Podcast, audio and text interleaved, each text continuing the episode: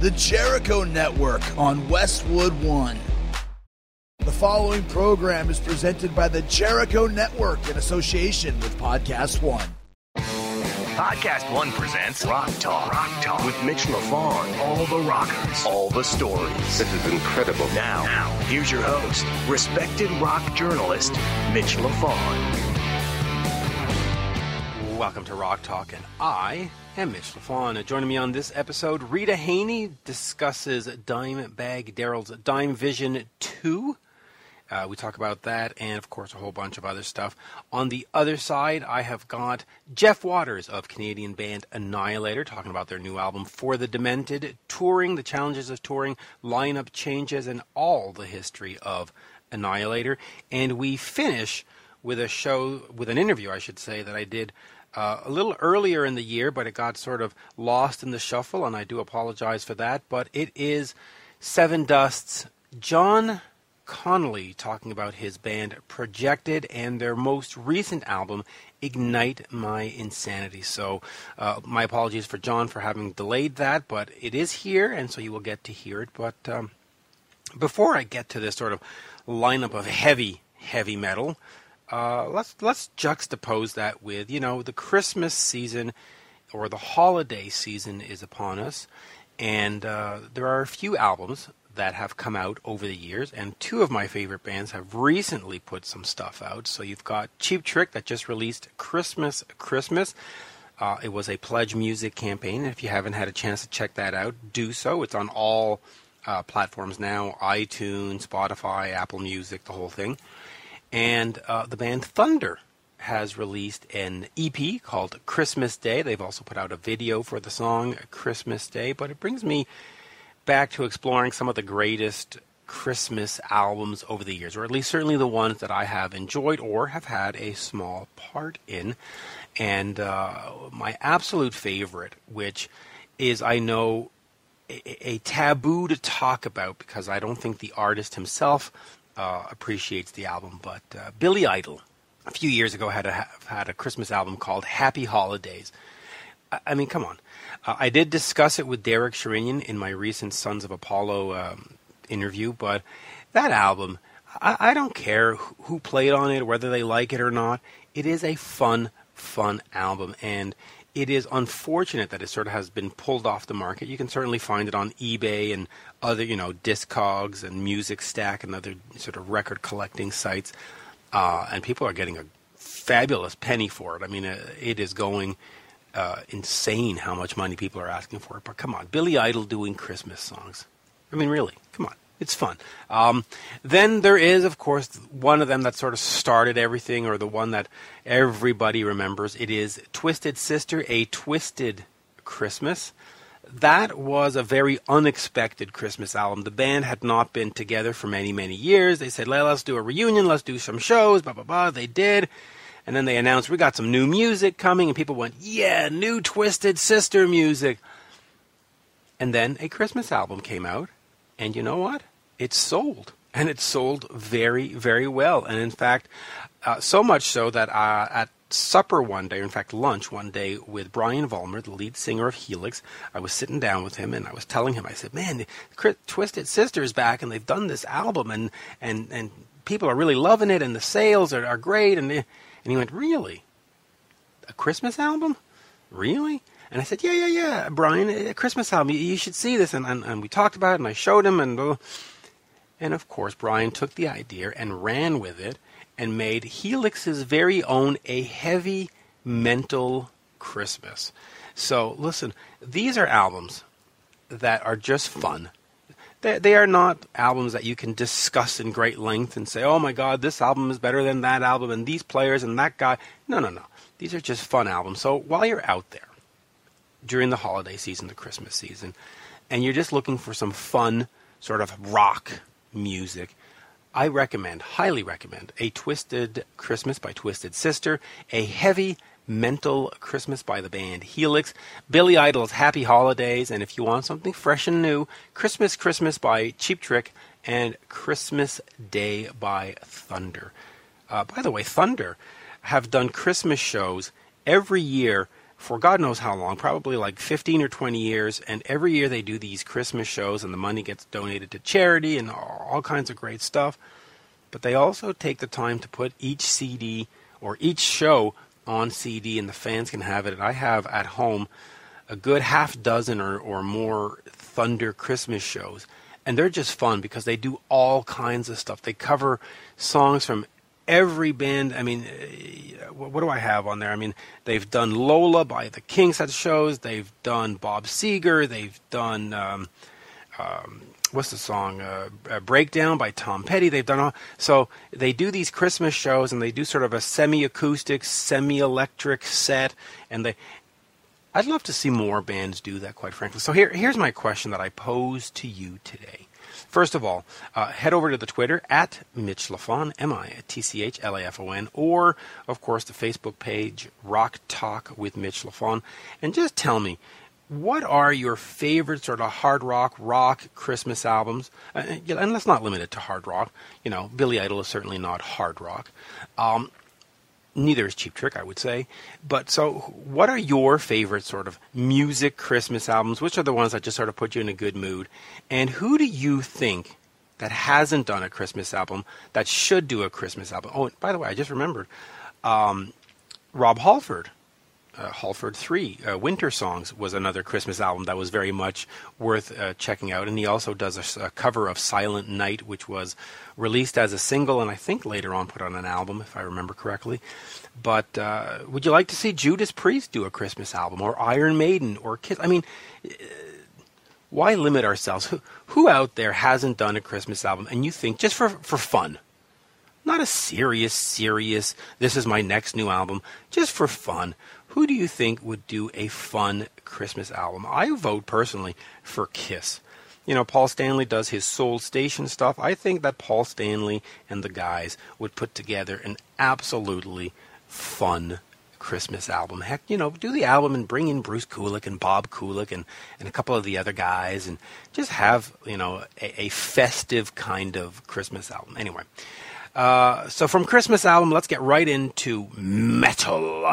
And we will start off with uh, Rita Haney uh, talking about Dime Vision 2, and then over to Annihilator and Projected Sevendust's, John Connolly. So without further ado, here is the one, the only, Rita Haney. We are speaking with Rita Haney, and we are talking about Dime Vision Volume 2, Roll With It or Get Rolled Over. Uh, Rita, pleasure to speak with you. Oh, man, thank you guys for having me. Yeah. Uh, it's all my pleasure. Yeah, absolutely. And um, let's let's just get right into this. Of course, we've got the, the, this DVD that has 90 minutes of unreleased video, clips, songs. You've got the unreleased um, uh, demos for the Dimebag dem- uh, demos. So, just talk to me about the process of sort of filtering through all the videos that you have and and compiling it and, and making and putting this package together. Uh, you know, it's funny. You know, we planned on doing this, uh, you know, every year, and then I don't know. You know, for some reason, time just kind of got away from all of us. Uh, you know, Bobby Tongs was out on the road with Manson and Slipknot for years, and and Vinnie, you know, he was putting together Hellyeah and has been touring since as well. And I was doing a lot of the summer festivals and fall festivals with Darrell's merch. So, uh, through that time, you know, we had pulled aside when we did the first volume, we had pulled aside, you know, things that we didn't use in, in that volume as well. But uh, as far as going through tapes, I mean, gosh, there's still so many tapes and and different formats that we still haven't even cataloged yet. You know, it's just uh, there's it probably goes back to I guess the mid '80s that you know we have footage from. So you know, there's a lot of it.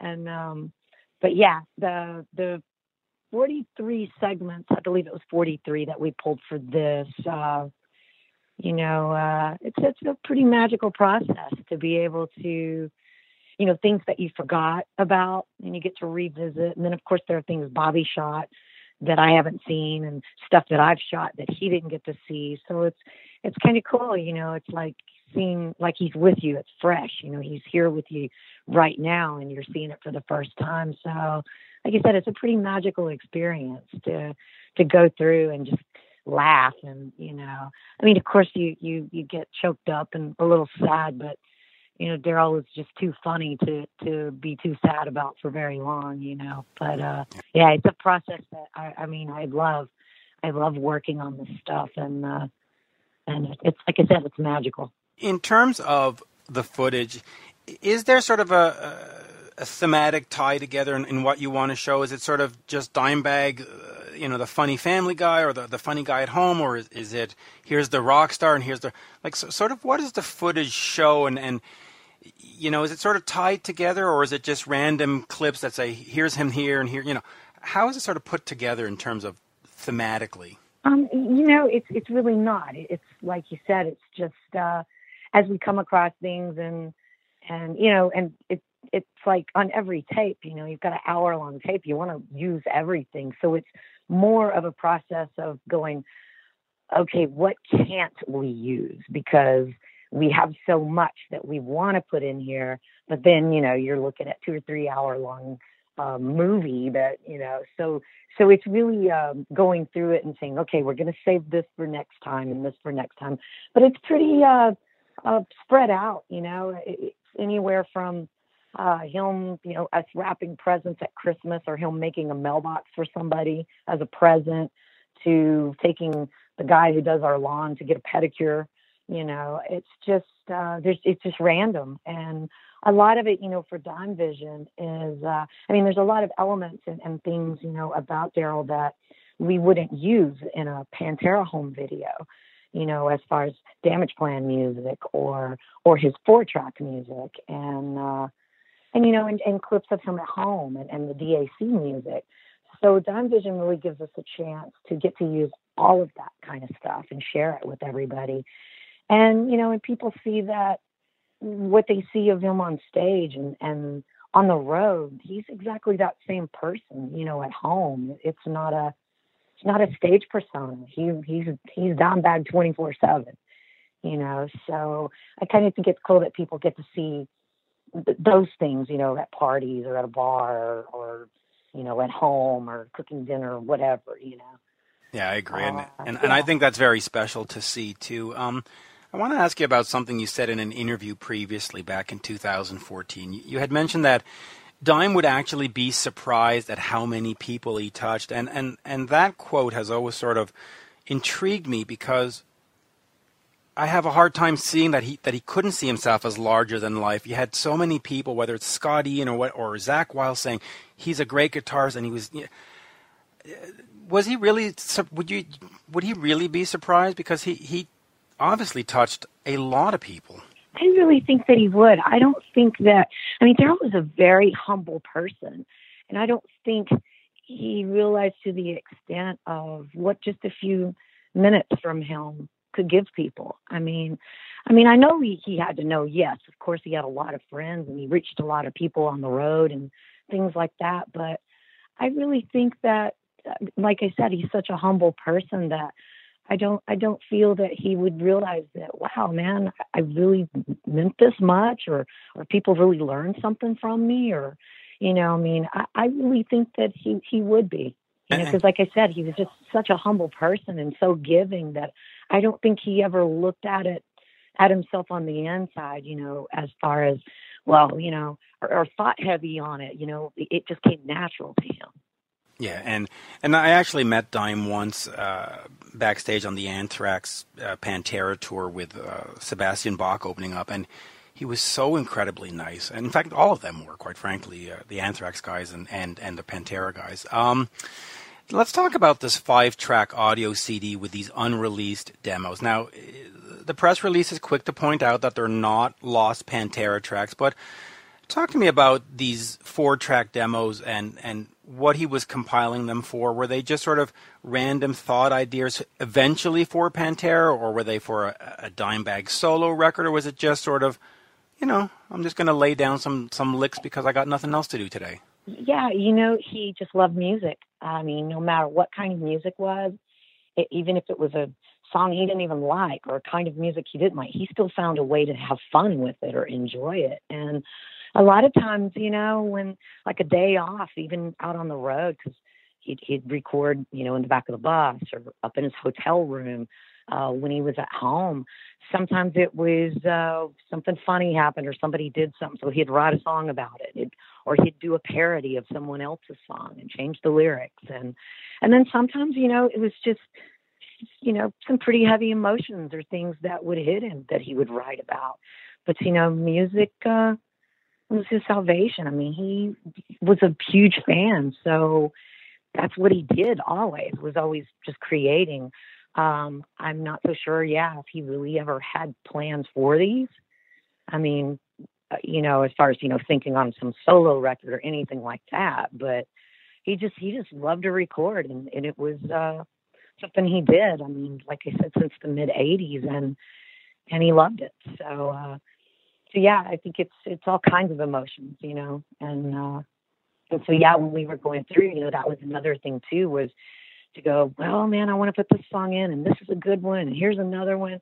So it was like, okay, no, let's we let's just pick five, and you know, we were trying to uh, do them, you know, put group some things together, but also um, uh, spread it out a little bit because you know, like you have the song "True" that he recorded in 1986, and um, you know, and and it's completely like like I said, it, it sounds like George Michael, you know, and and then you have those just really awful Casio keyboards on there, but but the song, you know, the words to it and what he has to say. I mean, even back then about just being true to yourself and and then the way he sings it. I mean, like he's got some pipes. He kind of belts it out in that tune, you know. Yeah, which and, is uh, great to yeah, hear. Yeah. Um, good, good. I, I hope everyone, but, but you know, like you were asking about, you know, Pantera influenced and stuff like that. I mean, there, there's a four track song that he did that wound up uh, become becoming the song "Becoming." You know, and uh, and by Demons was another four track he did that had completely different words, and so yeah, you just never knew where he was going to pull a riff from, even on some of his four track stuff. You know. Yeah. Now, now you had mentioned earlier that uh, the plan was to have one of these out every year, and you sort of got uh, distracted, or, or, you know, time sort of got the best yeah, of you. Time, yeah. Yeah, because time got, does go fast. But um, what are sort of the plans in terms? I mean, what is? How can I put this? What's in the vaults that you want to get out? You know, in terms of footage and, and other songs and you know deluxe editions. This like sort of what what do you oh, yeah, see? Go- yeah, there's a lot. I mean, I would love it if we can get around to sharing it with, you know, sharing all of it with everybody.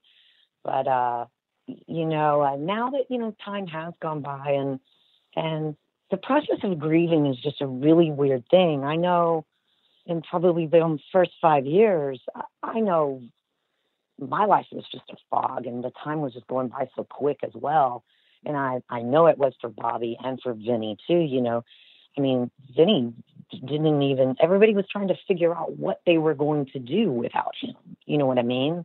And, and, uh, to figure out your life and, and kind of going forward. And so I know that took a lot of time as well, but you know, like I said, now everybody's kind of in a good place and, and just the time fit that we could get to this and, and things have slowed down, you know, a little bit as far as it moving so quickly and, and and uh, but yeah, so that that's still really our plan. I mean, I would the, way that the music business is today, and with all of everything being so digital, it's um, you know we were told that hey, there's no market for this type of stuff anymore, DVDs, you know, and uh, we're pretty much kind of this one's you know we started the pledge campaign to uh you know we were we were pretty much turned down from our label. They wanted to pass on it so we're really using this to prove ourselves to show that hey, it's still in demand and and you know Darrell's fans and Pantera's fans. There's kind of a cult following when it comes to Pantera home videos. You know,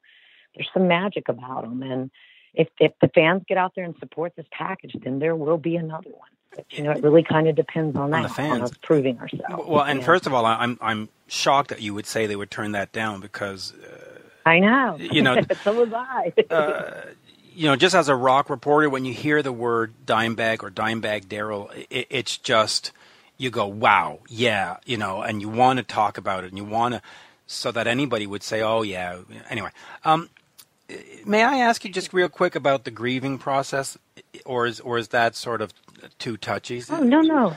Okay, no, because no, please. um, you know, when when when the interview was offered to me, and and and the Mm-hmm. subject is is, touchy, I, I I try not to ask any questions that that I would upset somebody, and and so where are you in terms of of that? Is it a super sensitive topic? Is it like how how is it for the recovery to go through that and and are there things that you know I could ask and then like you know what I'm saying like it, it, is it has it sort of come around now or, or is it difficult or um and you know, it's just always. I think it's always going to be difficult, and you know, there there are days where I'm just fine talking about anything, and then I don't know. Sometimes there are days where I just get really choked up and get emotional, and you just and it'll just hit you like a bus ran over you. You just you can't control that, and and you know, time time does help, but you never get past something like that. I- mean, I know me personally, and I'm sure it's different for everybody. But uh, you know, that was something that I learned from Darrell as well. You know, he was the type. I know when they were going through all of the issues with Pantera and and, and with Philip, you know, Darrell was like, "Look, man, it's not talking shit if you tell the truth." And and I'm not. There's no subject that's off limits. You know, I'm not scared. You know, you hit me with what, and I'll try to do my best to answer. And you know, I find that talking about it, I know that has been the most amazing therapy for me is for his fans to have embraced me the way that they have as far as when we would be out on the road and they would come by the booth and we'd sit and tell dime stories all day and take photos and people would come and tell you what he meant to to to them even if they never got to see him live just what his music meant. And you know that to me was there's no other kind of therapy like that you know and that's i know what has helped me you know em- embrace what's happened and as far as wanting to get out of bed every day you know yeah and, and you can tell just yeah. just by at the way I asked the question, I, I'm uncomfortable because I have a great respect Yeah. for, for, for you and for Diamond, and, and I wouldn't want to, to ask anything that, that would be untoward. And so, you know, uh, because it's it, it's even as a fan, you know, I didn't I didn't live it like you did, but as I'm thinking about it now, I'm getting emotional about it because it, it it was know. you know because because it really you know because when you when you show up to a show that is supposed to be your safe haven. That is supposed to be where you get away from the job. That's where you get away from the the whatever the the, the, the girlfriend or the or the, you know the fight or the, or the whatever the the traffic guy who cut you off. It- and and, and, it's, it, it's unity you know? People come there to gather for a love of some kind of of music that they enjoy and yeah and you're right that should be yeah. your place that's safe. And and and and and that that night that incident it, it sort of robbed all of us of that of that safe haven where you just go well what, what's and it you know I, I just it, I can't get over that. It's it's it's it's unbelievable. Um let me just quickly ask you uh, about Pantera before before I start crying here. would, would would you? it's okay i'm actually teared up I know, I know, it's tough. W- would you at some point like to see those three guys just get on stage and, as a tribute or just as closure, just say it's enough already? Let's just play three songs and say thank you to everybody and forget about all this nonsense. We're we're too old for this nonsense at this point. you know at the end of the day i know those guys have been through you know some pretty hilarious times together and they've been through some horrendous times together. And you know like i said at the end of the day they're still brothers and I, there's kind of a bond there that i don't think you could ever sever you know whether they speak or not or w- whether it's too emotional you know for vinnie or or so forth you know uh, with rex and philip but of course, you know, I'd love to see them jam together, you know, kick out a couple of tunes or something. But I totally understand not, you know, doing a what they call a Pantera reunion because there just can't be a reunion when you're missing one Well, of them. And that I fully agree with. I mean, if Yeah. should they ever play And- and I- together and call it a reunion, that that that would be I don't know. I, I just think yeah, I, I don't think Vinnie, I know, just wouldn't, he would just feel disrespected about that and, you know, for his brother. And I think all of them would, as far as that respect factor goes, because without any one of the four, you just couldn't do that. They're the four that created that magic. But yeah, I mean, I think it'd be fun to, because I know we do Dime Bash and we have everybody come in and do all kinds of songs and, and you know, and I pick out the whole set list because I mean I go from you know songs that we had on our jukebox and what I know Darrell listened to and what he liked and and you know CDs and stuff that I would burn him and, and tapes and things he would make me. And um but yeah I I would love to see him get up and bust out a couple of tunes. It'd be fucking amazing but yep. I also understand and respect you know if it doesn't happen you know because you just really don't know what goes on inside someone else's skin you know, but I do know me personally, as far as, you know, speaking with all the guys, of course, you know, last night at the Loudwire Awards, I saw Vinnie and Rex both, you know, because both were presenting and, and Wendy Dio and myself were, were doing the, um, the memorandum uh, segment and, uh, or the memorial segment, I'm sorry.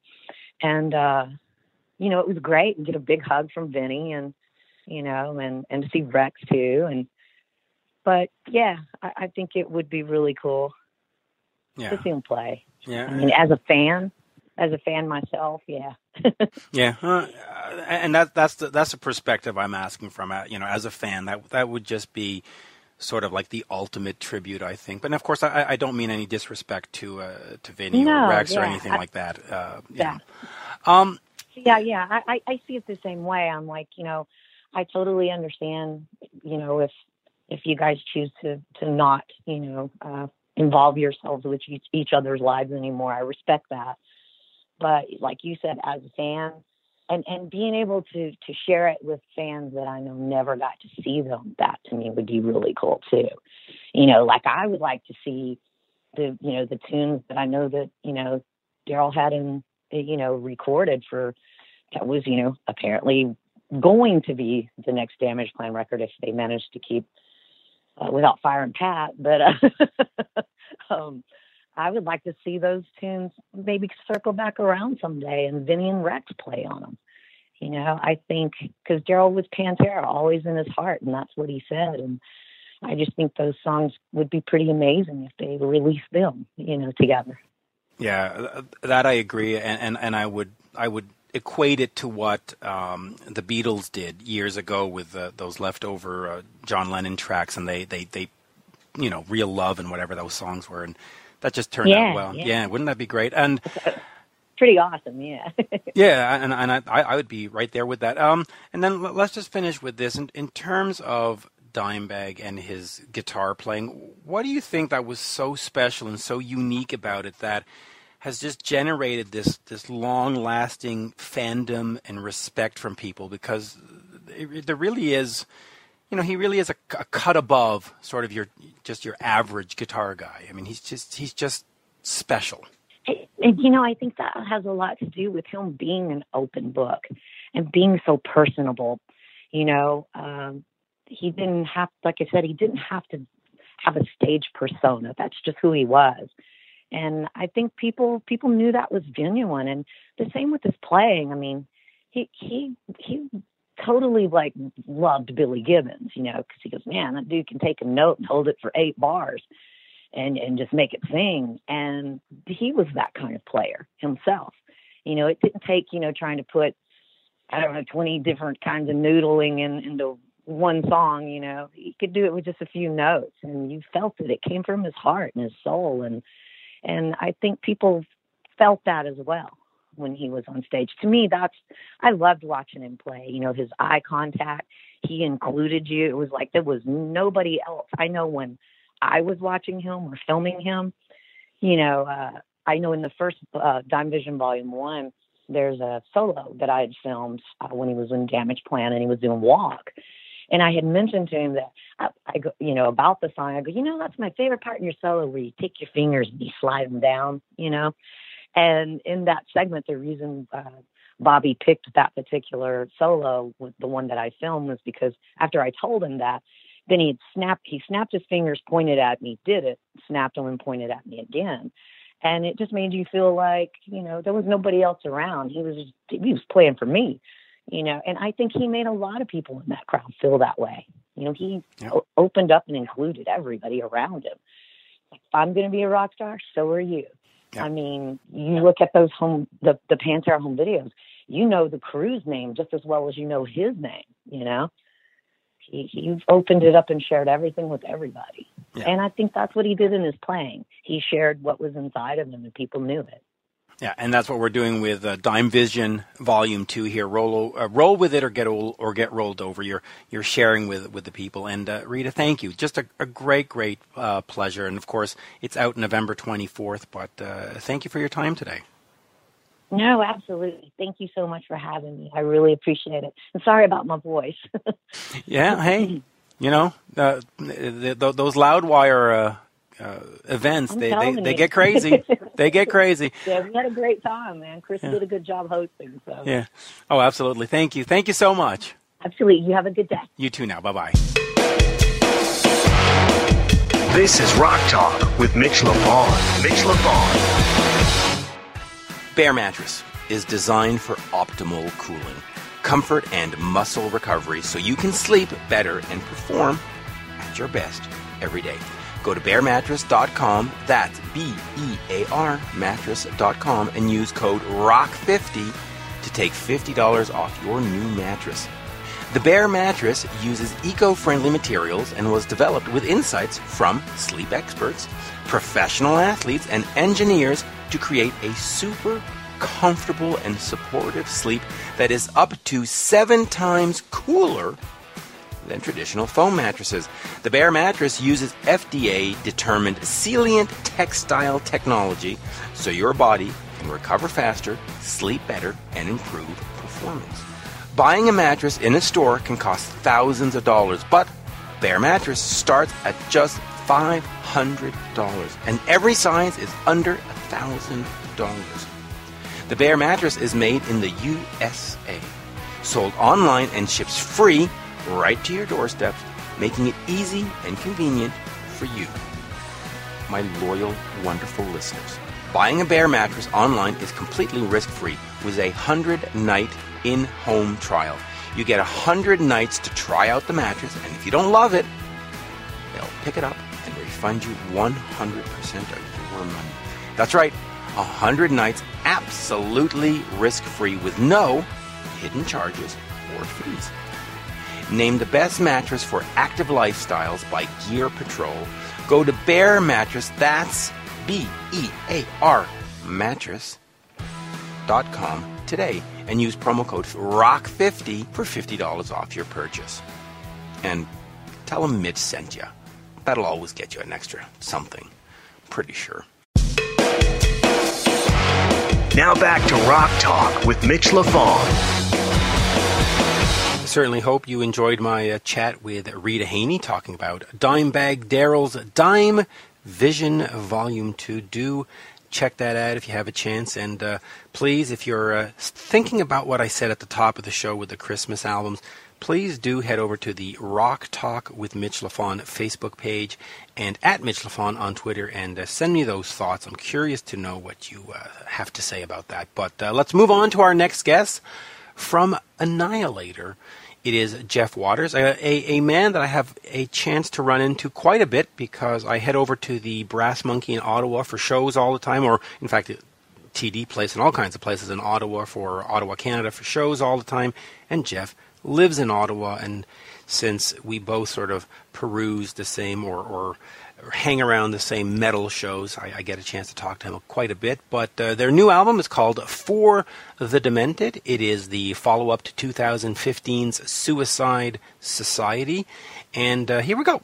Without further ado, from Canadian band Annihilator, it is the one, the only, Jeff Waters. We are speaking with Jeff Waters of the band Annihilator. In fact, let me rephrase that. The great Canadian band Annihilator. Almost, what, 30 some years right now at this point? Was it 30, 32 years or something like that at this point? Yes, and and you know, of course, Roger Waters is not my father. If you Google Jeff Waters, you usually get the Pink Floyd guy. Yeah, what's okay. I, I just There's interviewed. the pause. but you see, there's the pause that you were pause. you were hoping not to get. But I listen. it- That that is a much better get. Uh, I interviewed Bumblefoot, and all I got was the disease for chickens. So getting Roger Waters is is not a bad thing. But the uh, new album, which is out now, is called For the Demented. Um, Yeah. Jeff, a pleasure to speak to you because we run into each other quite a bit. I saw you. Uh, I have some memorable times when I saw you. Uh, there was uh, Alice Cooper and Iron Maiden at Blues Fest in Ottawa because nothing says the blues like Iron Maiden and Alice Cooper. Ah, But Right. uh, yeah, you were back there, and uh, I, I was there with the kids, and that was good. And then, of course, the Brass Monkey. There's always Annihilator and Jeff at the Brass Monkey. So the local hangout. the local hangout, which by the way are doing great, great, great uh, venue, great people, and there you go. But uh, for the Demented, so let's talk about uh, this album because you have always been a guy who's been in charge of the entire albums. You've you've uh, everything. I mean, right? You you write, you you play, you you, you produce, you do. But this time you brought in Rich Hinks uh, to help you. Yeah. Uh, talk to me about that, and also sort of ceding some of the control and saying, okay, let's get a different set of ears and opinions and all that stuff.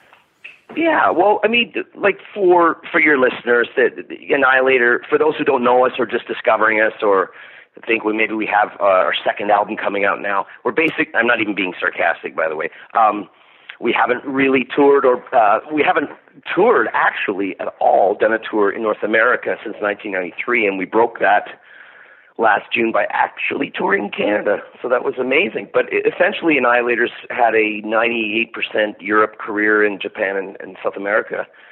But mainly Europe has been where we've been going since 89. Uh, 16 records. Um, essentially, it started as uh, my a teenager with uh, playing guitar and uh, found a singer named John Bates, and we wrote some songs. One of them turned into Alice in Hell, which was our kind of debut album that uh, got us kind of broke around the world. I don't mean broke as in money, but broke, break, whatever it is, uh, get known Made us popular. and uh, yeah, made made made the start, got in there. Um, but even even um, it was the two of us, and I was like, okay, we need to find another guitar player, and a bass player, and a drummer, and the the natural thing you do when you want to start a band. Um, and I found the guys here in Ottawa were good musicians and nice guys, but they just didn't have that drive that I had. I wanted to do it. Uh, play music 12 hours a day and get better at what I was doing as a band and as a musician and a writer and learn how to do it basically. And the other guys understandably were young too and wanted to go to the clubs and look like rock stars and hang out with their girlfriends and and I just sort of put that all aside and just said, you know, that's not what I'm doing. Eventually moved out to Vancouver, put a band together, did this album Alice in Hell, um, and at the end of the tour for that record, um, after that record broke out worldwide, literally, um, our singer left just before the end of the tour in the States with the band Testament and left us basically sitting on the bus going, What is going on? Did he just quit? And he went back to keep his seniority to his job in Vancouver. So that was the day I basically decided this is going to be a solo project. I wasn't going to rely on anybody else to sort of stop what we just got going or what I'd just been working for for, you know, at that time quite a while. Um, and we just kept putting records out. I would hire a, a singer and a drummer for the studio stuff, and then pick up a bass player and a guitar player and go on tour. Um, and it essentially it, in Europe, it's just done fantastic since '89. I haven't had to have a real job, so to speak. It's been going great. I've been able to just artistically play any kind of heavy metal music I wanted, whether it's love songs, thrash songs, or anything in between, and classical guitar pieces, instrumentals. And the thing is, getting to your question is, you know, I when we had some success in the first four albums, did the old buy the house, build a studio, and all that, and it was actually the perfect way to survive the sort of downtime of metal from '92 to to recently, which was buy a studio or build it, learn how to use the equipment. Don't rely on anyone else. Play your bass on your albums. Write the bass, play the bass. Write, do all the guitars. Write the vocals. Even sing on some of the records and be self-sufficient that way so I could kind of give the impression of a band, but behind the scenes it was obviously a, a of a solo project. And when you're the main writer, you're engineering, mixing, producing, mastering, playing all this stuff, you're going to have your ups and downs in your career for sure, creativity-wise. Um, and I loved it. It was a hobby, so I didn't really see why I needed to bring somebody else in. even though I knew uh, as a producer that you know fresh ears are usually the best thing for most bands, especially after way more than a dozen albums that we've we've had. Um, and I getting it finally. I'm getting to your. I'm getting the answer right here.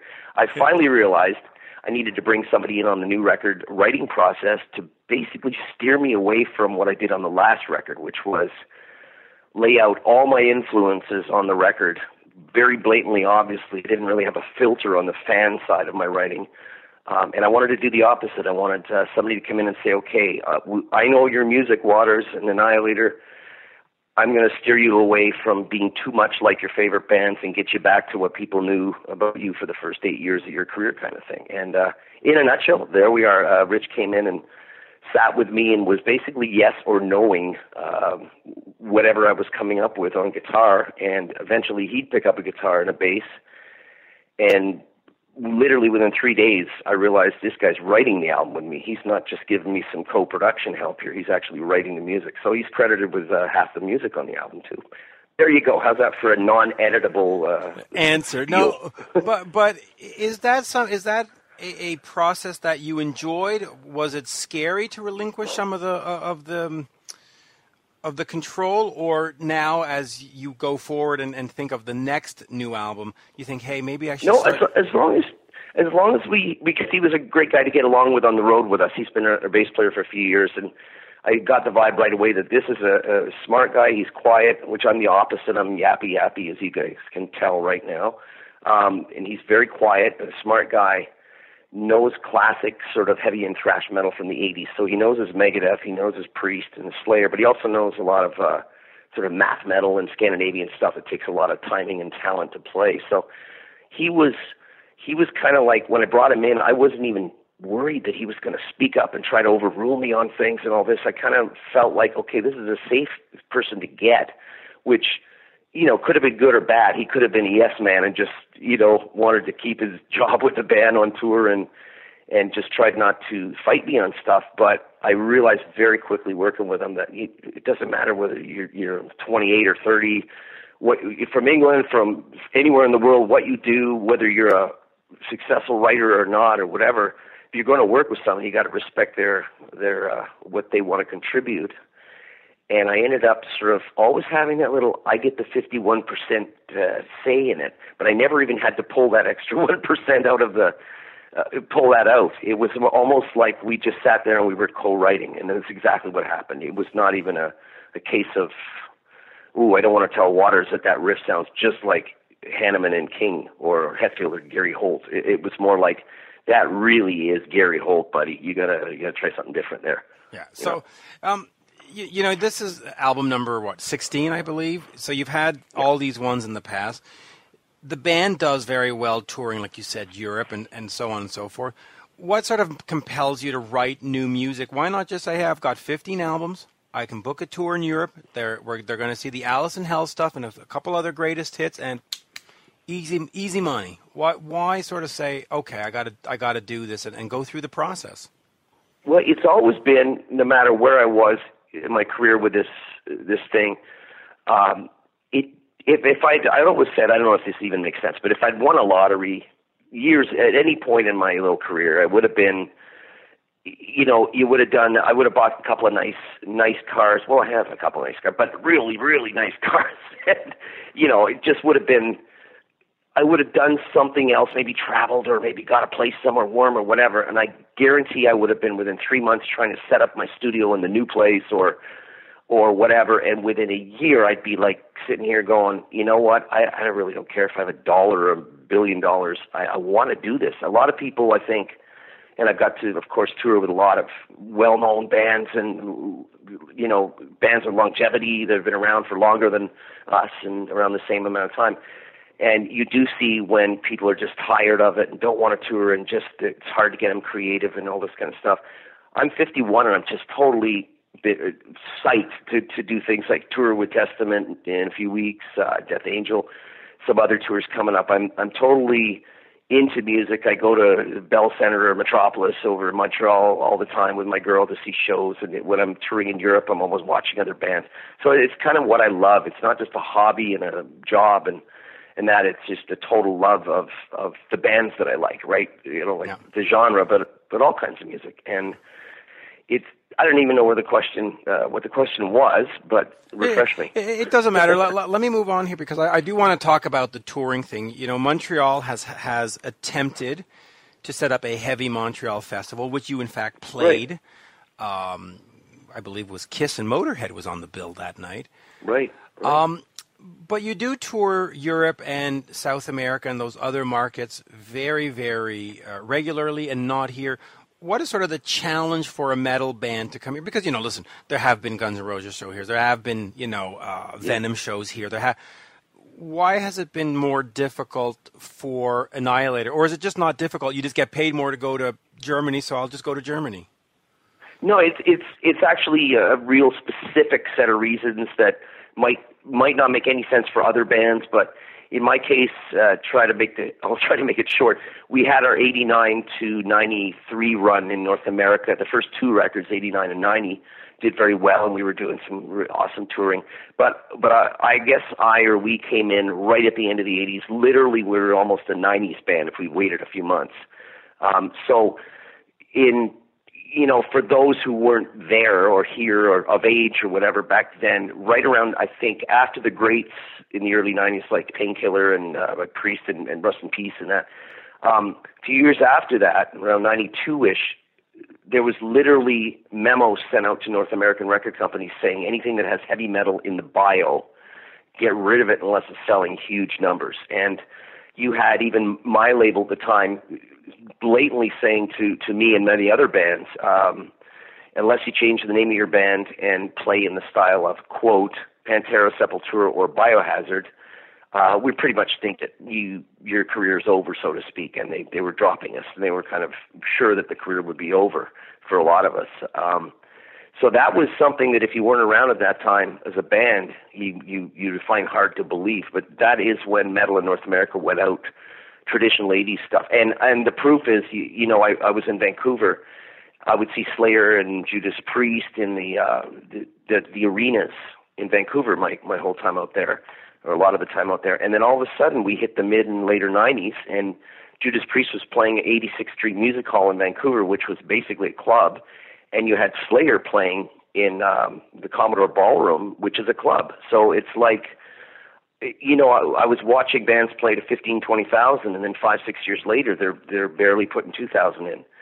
So that was a real depressing time for me musically living in Canada.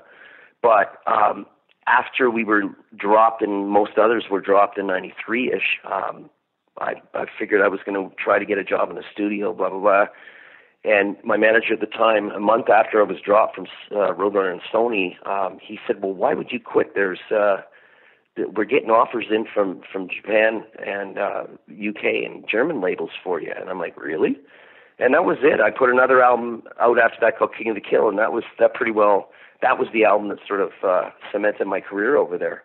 So I didn't come to North America ever because nobody wanted to sign us. The clubs, if anybody was around back in that time, they shut down metal. Metal was not playing in clubs anymore. It was there was there used to be hundreds of clubs across Canada, for example, and they were usually connected to a strip bar, but that's a different story. Um, and you know, in '92, '93, they started shutting down, and and now. And that was it for the '90s, right? Um, Yeah. And by the way, you you're, you're very right at the strip bar thing. I mean, you know, we talk about the Brass Monkey in Ottawa, but they used to be the Obsession Club, and the basement was a strip club, and this is like three years ago. So, you know, Yeah, you it, know. it was a totally different time, and you know, metal was essentially the third biggest genre of music in the, the the business of music in the world. And at that time, it was so big, and, and there's so many reasons why. I mean, these things obviously have to cycle out, and then you, you know, some people point the finger at the LA bands that came in near the end there, and the the glam, but that's that's ridiculous too because you had bands like okay, Annihilator, Slayer, who, if you look at our early promo shots, we were wearing makeup and puffing up our hair like Motley Crue. So it's not a, it's you can't blame it on these great bands from LA, which were maybe a little cheesy, but it, they were great musicians.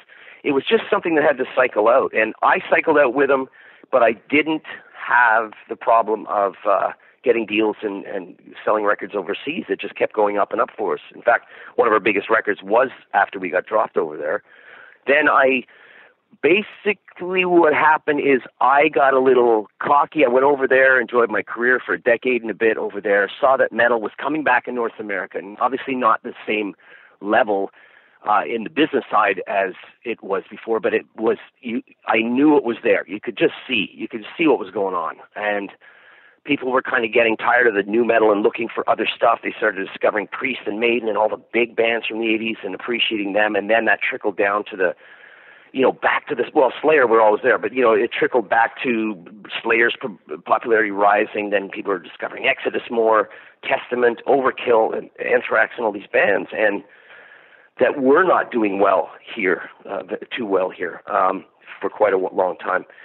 And I thought I could jump back in there, and I was a reality check hit me, which was the labels in the states were telling me, uh, "Congratulations on your success, continues to success overseas, Jeff, but you're not in a new band.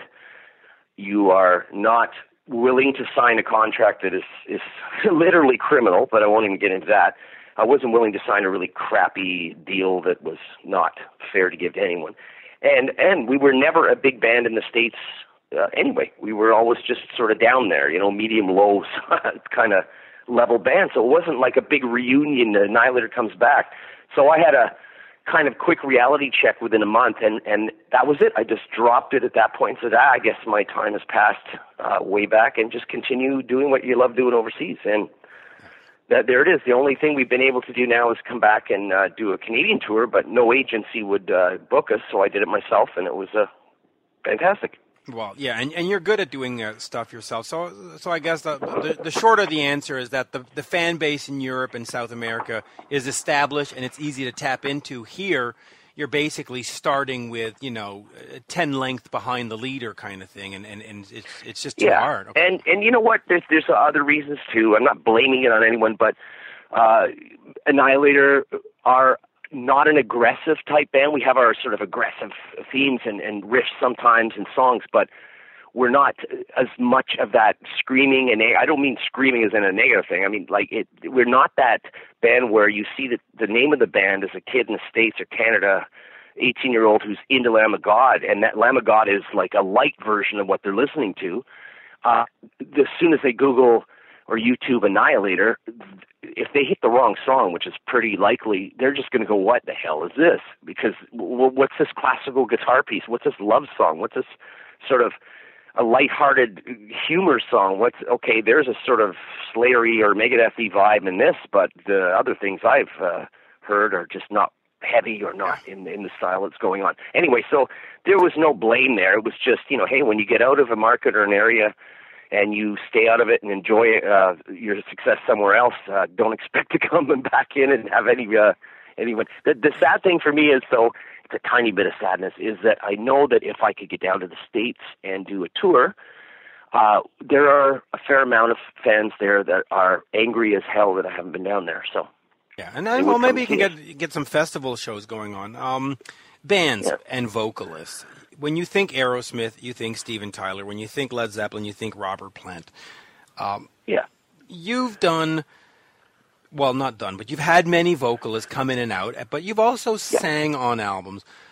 where was the decision where you said, "I'm not going to be the singer for this band. I'm going to go out and get John Bates. I'm going to go out and get Randy. I'm going," and and how has that affected the music that there's not been a voice of Annihilator, that there's been multiple yeah, voices? I mean, uh, for 100% sure, not only having singer changes – will affect the band. It usually kills most bands. I mean, not everybody gets to do a Paul Di'Anno Dickinson or gets to do a, a Bon Scott Brian Johnson or you know what I mean. Um, and you add to that the fact that my definition of heavy metal when I was young, heavy metal was marketed or was it was not marketed. It was called if you bought Creem or you bought Hit Parade or whatever any of the big magazines. Kiss, ACDC, and Van Halen were called heavy metal when I started. Um, well, so was Bon Jovi and Poison for a while. So exactly, you know. exactly, yeah. And, and in that, comparing to that, Skid Row would have been a really heavy band when they came out with their first album, compared to the you know the Van Halen and the you know this. So heavy metal to me has always been everything from loudness, scorpions, kiss, all that. But if I want to sort of move on with the times, of course, Sabbath, Priest, Maiden. I mean, there you go. And then we got into these new definitions, you know, thrash speed, blah blah. But I've always liked all of that, and I've just called it. I've called it uh, when somebody asks what kind of music to play. I said, well, heavy metal and thrash metal. That's kind of I think where it is. There's a little bit of thrash metal in, in a lot of songs and albums, and heavy metal in general is there. So you're you're going to get a, you know, lots of stuff in there. But that's that's also you know, I had a, talk with Dime, uh, obviously Pantera, about this because we did. Um, they they they actually played first on a bill where we were in the middle and special guest to Judas Priest on their painkiller tour in Europe. So we did two or three months uh, with Priest, and Pantera did the first part of it. And we shared a bus with Pantera, and this is when they were unknown. Cowboys from Hell hadn't been released at the beginning of the tour in Europe there, so people didn't know them. And Dime and I would sit in these huge arenas on this incredible tour and talk about things, and we laughed because there was a complete opposite way of doing things between him and I in our bands. And but at the same time, we had the same influences. His solos are basically, he said, and it's true, is Van Halen with the rhythm of a Sabbath and a Hetfield with a Lars drum sound, blah blah blah. So we went on, and they specifically targeted two or, or basically three influences and bands, and they they really studied how they were going to make their own sound on Cowboys. Not power metal before that, but starting at Cowboys, and they had it down so well, and they they loved what what they were going to be doing with it, and it was amazing. And that was a recipe for success. Knowing those guys in the early days, whereas we we joked about my side because we were already on our biggest album called Never Neverland, and we were quote the successful band at the time, and he and I were laughing because my first song on my first album is a classical guitar piece. My second song is called Alice in Hell, and that's the farthest thing from speed and thrash metal. It's a, like a commercial hard rock heavy metal song. And he was saying, well, you're going to have a lot of fun playing a lot of different styles. We're sticking to our one style. And we, we joked about that. And, uh, man, was he ever, I mean, that, that's it. If you, if you do what I did and have four singers in your first four albums, that's a commercial, that's a recipe to completely fail. And I think what happened with me is I just got very, very lucky. Each of those four first albums were totally different with different singers, different productions, different heavy metal styles. And that's why I think we didn't really, well, of course not. You're not going to become a super huge band if you've got four singers and four albums. It doesn't make any sense, right? Right. So, um, yeah, so I think that that actually attributed to why you know why I'm still around all these three decades later and and sort of on an up lifting kind of sales going up for five or three albums now and, and, and the slots at the shows and the tours are getting bigger and the money's getting better.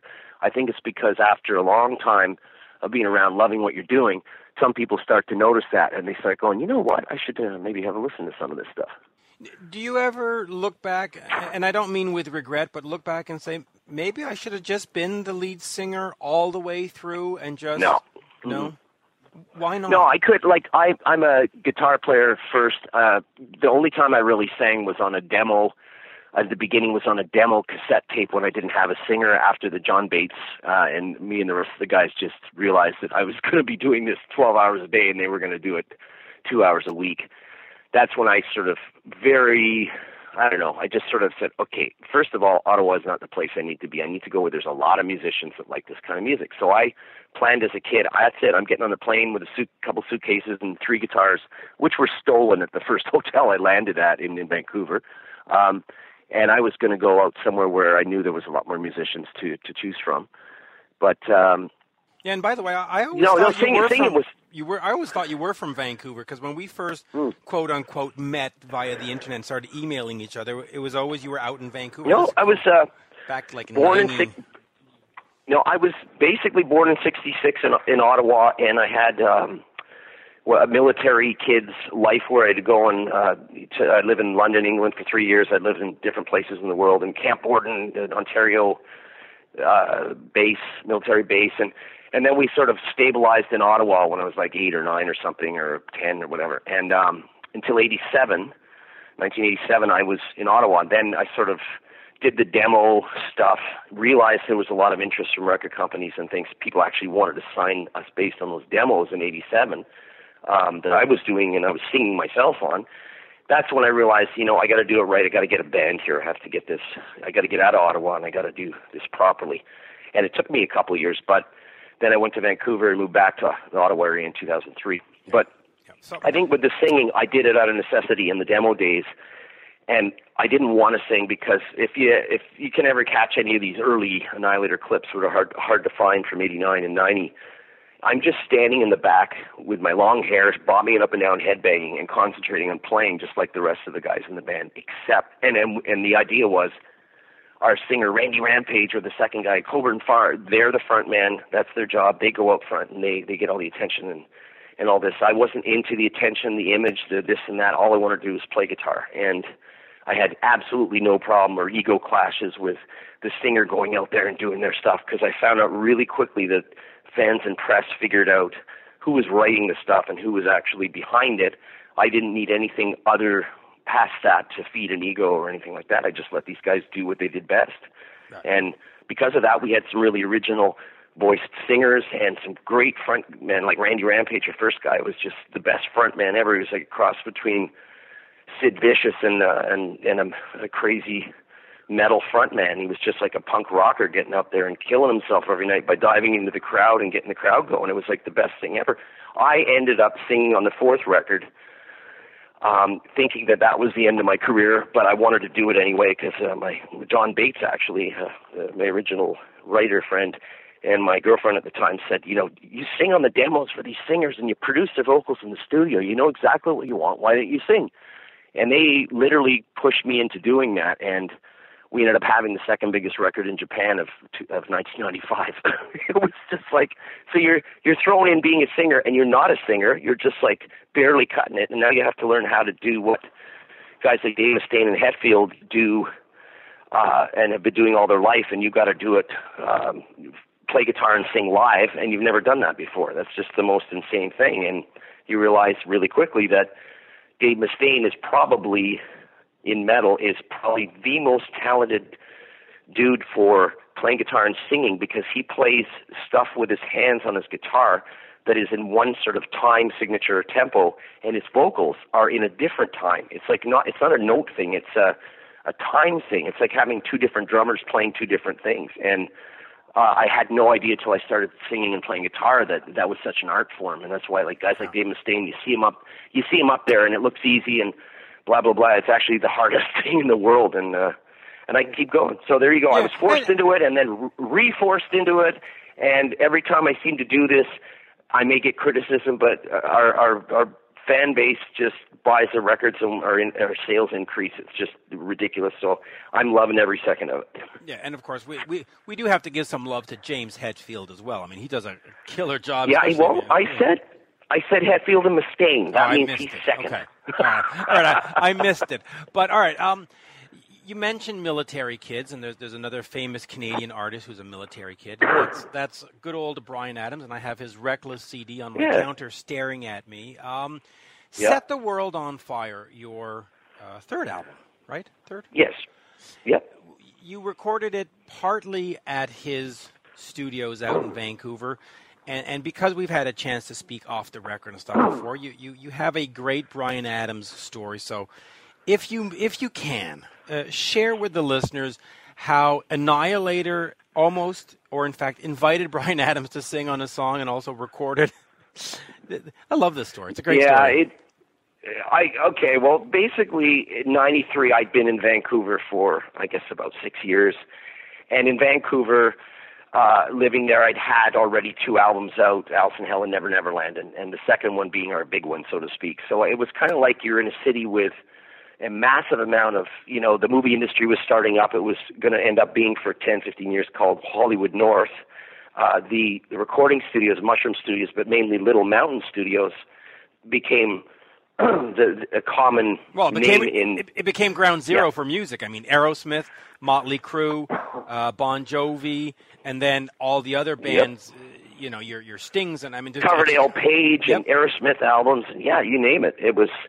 and and it, it what happened was all these amazing engineers, and it it turned out later that when when another owner bought the studio, uh, after its the peak of its success that it wasn't the studio at all. It was it was the people working at Bob, Bob Clearmountain, Randy uh, Bob Rock, uh, just all the amazing Ken Lomas, all these amazing uh, engineers and producers and mixers that flocked to that studio, and a lot of them were from that area. Um, so when it got bought, and the rumor was that the person who bought it or something caused some friction, and I think the people just basically packed their stuff up and left, and then the studio ended or whatever. Um, but I was there kind of at the peak of that, and um, let me see what was happening around there. We had to do this single. I remember because we got bought by Sony. I think it was uh, we went from Roadrunner Records to Roadrunner Sony at that point, and there was a lot of pressure then on labels because uh, that 92 time was the time when people were saying uh, metal is maybe on the way out unless it's going to change. And it was just before it, it was on the way out. And people were, labels were screaming for, like, screaming at bands like Saigon Kick to do a ballad, and people want this, this, uh, extreme ballad. You know, what was that, uh, More Than Words? You know, kind of ballad was a necessity on a record. So I had no problem doing that because I that's totally in my DNA. Scorpions ballads and you know even Ozzy did ballads and Priest and all that Beyond the Realms of Death and and that. So for me to do a ballad, it was yeah sure why not. Um, so we did uh, song Phoenix Rising, and I was in Bryan Adams' studio in Vancouver, but it wasn't in his famous warehouse studios where uh, he's had for years, the big fancy one. It's uh, it was in his home. So I was literally in his basement, uh, overlooking the overlooking part of West Vancouver where he lived. And Randy Staub, uh, of course, we know him from. I, I know him from Thornley because I love Thornley and stuff, but of course, Metallica. I mean, this is Bob Rock's guy. Um, and I was in there with Randy Staub working on the song Phoenix Rising, and and Bryan Adams would come down and say hello, and you know, and anyway, I I found out he was. um we were talking, and it turns out that uh, my aunt here in Ottawa taught Bryan school here in Ottawa. So we had lots in common, and over the years, he'd invite me to concerts, and I'd see him at Little Mountain Studios, or you know, not became friends as in like hey, calling up and going out, but just you know, we'd see each other and go, hey, how's it going? You know. Um, and one day he said, you know, he was coming down and listening to the, the tunes, and I tried to see if he might want to sing on one of the songs, but nope. which, which from a metal guy's perspective, might have been a a career killer, but it would have been an artistic uh, musician's dream. Yeah. Now, did he come down like oh, in slippers and, and, pajamas, or was he was it a normal part of the? Yeah, day? yeah, basic, basically coffee, whatever. And it was like we had this song called uh, on that record called "The Edge," and it was if you you know if you go back and go on YouTube, it, it was definitely a commercial metal hard rock song. Um, and that was the sort of most commercialish Annihilator record you're going to get is, is the one called Set the World on Fire.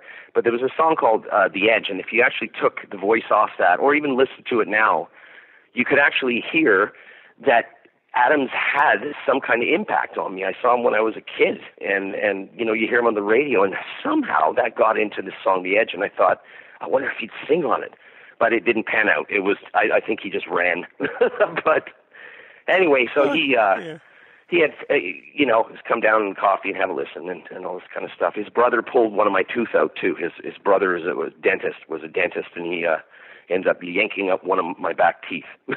That's not but, bad. But but you also forgot. Yeah, and the, the other thing is, yeah, he would always have competitions. Competitions was his is one of his friends Sting to to see who which Sting or he would sell more units and more singles and almost all the time Sting would win, and yeah, he was there. it was a lot of fun. That's right. Yeah, it was really cool. It was like my my kind of schmoozing with the the fancy commercial uh, uh, big artists and stuff. I got to sort of get a taste of what how it's like to live like that and all that stuff without being in that uh, league. You know what I mean? So it was fun. I learned a lot about recording and a lot of things. But it it it just strikes me as as well, I don't want to say comical because that that almost sounds. But it's just funny to think that here you are re- recording "Set the World on Fire" and Annihilator album, and you're in Bryan Adams' basement, and he and Sting are standing there watching and checking out the music. Uh, did, did they run out? I mean, did they run surreal. out screaming? Yeah, it's kind of surreal. surreal. And of course, I got a better one. I got a better one connected. The next record called King of the Kill yeah. was one that I don't even think it was. It may have been released here, but I doubt it. It wasn't released in the states. It was one year later from the, you know, being in, Bryan's house the year afterwards, I ended up mixing the album King of the Kill, which again was our big one in, in, overseas, and uh, I mixed it in uh, Paul Dean, the guitarist from Loverboy's house. So I Wow. ended up the, those two two albums ended up being mixed or done partially in um, all of all of King of the Kill was mixed at Paul Dean's house, but. uh so it was just funny how I look back and, and it's it's a typical Canadian story, right? I'm a Canadian musician. I grew up on Loverboy and Bryan Adams on the radio and on the video and channels, and and you end up doing a metal record, some of your bigger metal records in in their homes.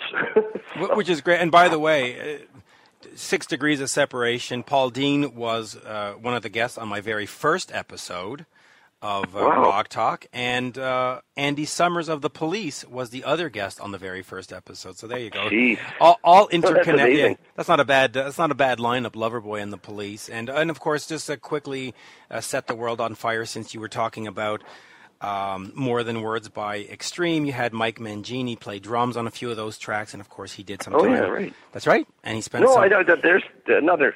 It's a small world, even though it's a different kind of music and different things. Yeah, Mike Mangini played on I think three or four. I'm not sure how many records, but sporadically on different records we've have o- over the career. And he's a good friend, nice guy. Everybody knows he's a drum genius. But I got into playing a few later records um, when he was back when super duper money was flowing, and he joined Extreme, and then he went off to Steve Vai, and he was getting some huge money doing just doing drum clinics, to doing an hour and a half of touring the world and in Asia, Europe, and North America, making massive amounts of money just showing and performing and teaching drums. And I would call him up and say, "Would you uh, want to do this Annihilator record or the, the next one?" And and occasionally, every two or three, he would say, "Sure." And uh, the coolest thing about him was he was at one point, I think he was commanding a fee of like twenty or thirty thousand bucks. And now that's not the way it works now in the business, obviously, but I mean to do an album, right? So I think he was getting some massive money to do people's records, and uh, and I remember on one album that he did, I think it was called All for You. I had literally two thousand bucks. so I told him, I said, Mike, here's the bad news. I get two thousand bucks, and he goes, Jeff, if you can come down here, I got a friend of mine who produced, uh, and here's another one who worked on. Um, What's Marky Mark? Uh, his band uh, uh, actor. Mark, Marky Wahlberg. Mark, and the and the fun, the the fun bunch, the funky bunch. What, what, Whatever they were yes, called. What was the what was the big band, the boy band? Not Backstreet Boys, not boys. Uh, what was it? uh, uh, hang, ha- hanging tough, hanging tough. Uh, New Kids on the Block. No, the the the brother of Wahlberg was in it. Donnie or yeah, but that, it was Marky Mark and the Fun Bunch, or something like that. no, no, no. But what was what was the boy band, the real big one? Well, there was the New Kids on the Block. No, not Instinct. There was New Kids New on Kids the Block. There we go. Yeah. So I had this, this. By the way- so here we go. Set the world on fire in in Adam's house. Some of that. Paul Dean from Loverboy for the mix for King of the Kill. And the next, uh, and shortly after that, I guess at some point you end up getting the the the engineer guy for New Kids to the Block doing the drums for the All for You album with Mike Mangini. And Mike had said two grand. Holy crap! He goes, "Can you afford a flight down to Boston? I'll get you in the studio for free and uh, get the engineer." And uh, that's how cool of a guy Mike was. He he knew that that my career was struggling for about ten years to just to keep it going. Literally at that point. Um, later on, and he just he just did it for two grand. I mean, it was, and he set up the studio and the engineer, and he did it. He just did it all uh, in like three or four days, and bought pizza and everything. It was just like the coolest dude in the world, and still is. Mike, Mike is great, and uh, and just I, I looked it up. It's Marky Mark and the Funky Bunch. The, their hit single was "Good Vibrations," but we don't need to know. That. it, you know, okay. Here's here's my last one. good Here's my last. Here's my last cool one. Set the world on fire. Um, the the '93 album. We flew down to do a video. Uh, one of the airports, not the main LA airport, but another one. And after the video shoot, the director goes, "You guys want to go out and see a band?" And I go, "Yeah." And he we drove around in all these SUVs looking for a club to see a band, and nobody was really playing that night. So he goes, "Okay, I can get you into this one. I know where we're going." And we're like, "Where?" He goes, "Just we'll just go." And we got in the back door backstage, uh, VIP because of this director who just worked on Mick Jagger's video or something. And we go in the back door, and it, it was Marky Mark, uh, that band you're talking about, uh, Wahlberg's solo The band The Funky thing Bunch, yes. yes. So you got the Annihilator guys, uh, Mike Mangini and all the myself and the guys bored on a night uh, after shooting that video, set the world on fire, and we walk into the back of, uh, you know, 98. Basically, it was 98 percent. Um, Well, no, girls. I won't even say it. Probably was all night. No, it wasn't. No, no, it wasn't. It was actually he was really popular in the gay community. So we get in that that band was totally his band was totally popular in in that community. So we went in the back and we were like, "There's not really many girls here." And then we went, "Ah, I get it." so it was like we watched and we thought it was pretty funny. He was running around with his shirt on, uh, off. I mean, and singing, and we were like. This is the most trippiest thing in the world. We're in Los Angeles shooting Set the World on Fire. Now we're watching Marky Mark. That is that that that's a story right there. Um, you know, so much more to go over. Of course, the new album is for the Demented, which is out now. But I, I'll finish with this question, and um, because you mentioned that there was a time where it was struggling, there was a ten-year period wasn't wasn't going so well, and, and Mike Yep. was con- Yep. why did you have that conversation with yourself where you said do I, I I got to go work at yeah, I got to go be an accountant. I got to go. like did you have though that moment where you just said it's over? No, I- no. I think I was being a, a little over dramatic, making it look like times were terrible. They, I had already had the success of this King of the Kill album in '95, and the the one called Refresh the Demon after was similar overseas, and so there was money coming in. I was looking after my own finances, had great, great contracts, and really tried to take care of business. So there was money, and I didn't blow all the money. What I did was I bought a house and uh built a recording studio, and that that left me the ability when times from 1997 to 2007 that were down for Annihilator, where we still put out records and toured, but they were not financially profitable things. I mean, you if I hadn't had something else in the background, I, I definitely couldn't have kept it going. Um, what happened was I just realized, well, I had the studio, I had the studio knowledge, and I hooked up with a songwriter from Nashville by accident, and ended up doing uh, two things in that time frame. Just keep supporting Annihilator. I wrote. Uh, it's a long story, but under a different name, I wrote uh, what ended up being country ballads for country artists out of Nashville, and that turned into you know TV shows like a little Canadian show called Cold Squad uh, was a police show, and it ended up. I got a song uh, Entertainment Tonight. Um, oh, it's John. Tesh. Remember, remember way back there, Yeah. and, and uh, Deep, Deep, Deep Space Nine. Mary Hart. Yeah, exa- exactly. And, and John Tesh was, was doing all the music on that show, but I got a, ended up getting a song in there, and then there was uh, Deep Space Nine, and all these cool things were happening where, you know, songs were getting done by country artists, and then I realized, holy crap, there's money in this. And then I was doing some studio work in between, and not not playing for other people, but just you know mixing people's albums, and so I was kind of financing it. But from the Annihilator perspective, there was no budget. There was not a lot of money to do records for ten years there. You know, it's- funny because we, we always talk about band and brand, and Annihilator has had a million lineup changes, and, and, and I say that sort of somewhat facetiously, but Yeah. the brand has gotten you through it, but it's also worked against you because when you go do the country stuff, if you say you're Jeff from Annihilator, they go, yeah, well, goodbye. And so, Yeah, and it, it, it I also came the other side of that is I came from, or to the same side of that. Another uh, issue there is I came from this the school literally of when you were in high school or whatever it was, and or, or a little after, and you had a Slayer shirt on, and you were a hardcore Slayer fan, which that's got to be in my top three favorite bands of all time. Not just because of Slayer, but uh, Slayer the band, and the music, but because in that downtime of metal, these guys went from that 20,000 down to 2,000 in Vancouver, and they played like they were played like they were playing uh, to 50,000 people in 1987. It was like the most inspirational show I ever saw is Slayer in a club because that's all they could play in at the time. Anyway, um, the the downside there was if when I was a kid or high school, if you wore a Slayer shirt and some other kid was wearing a Bon Jovi shirt, you could bet your butt that the the the Bon Jovi guy was going to get at the minimum teased and bugged, if not spit on or, or pick a fight on him. So there was a a really ridiculous thing going on in different. I think it was different cities because it didn't happen in some Canadian cities, but in Ottawa at the time, and I know in Europe and different places, you were called and labeled a poser if you had a Bon Jovi shirt on. Yet you could wear a Slayer shirt and you were cool and tough. And the the funniest thing is, of course, you look at the original promos of Annihilator, Slayer, or any of these bands that we've got makeup and poofy hair and funny boots on and wristbands and things like that. So we, we weren't far off from what we what what people were calling posers at the time. Yet, you know, so I when I did Alice in Hell and Never Neverland and had the European success, I didn't want my name out there as Jeff Waters just wrote a song for Celine Dion or something stupid like that, right? It it kind of would have been a killer, I thought, to my career. And reality is, no, it wouldn't have killed your career. That that was a time when the people were well over this silly distinction of if you were into Slayer, you couldn't like something else, you know.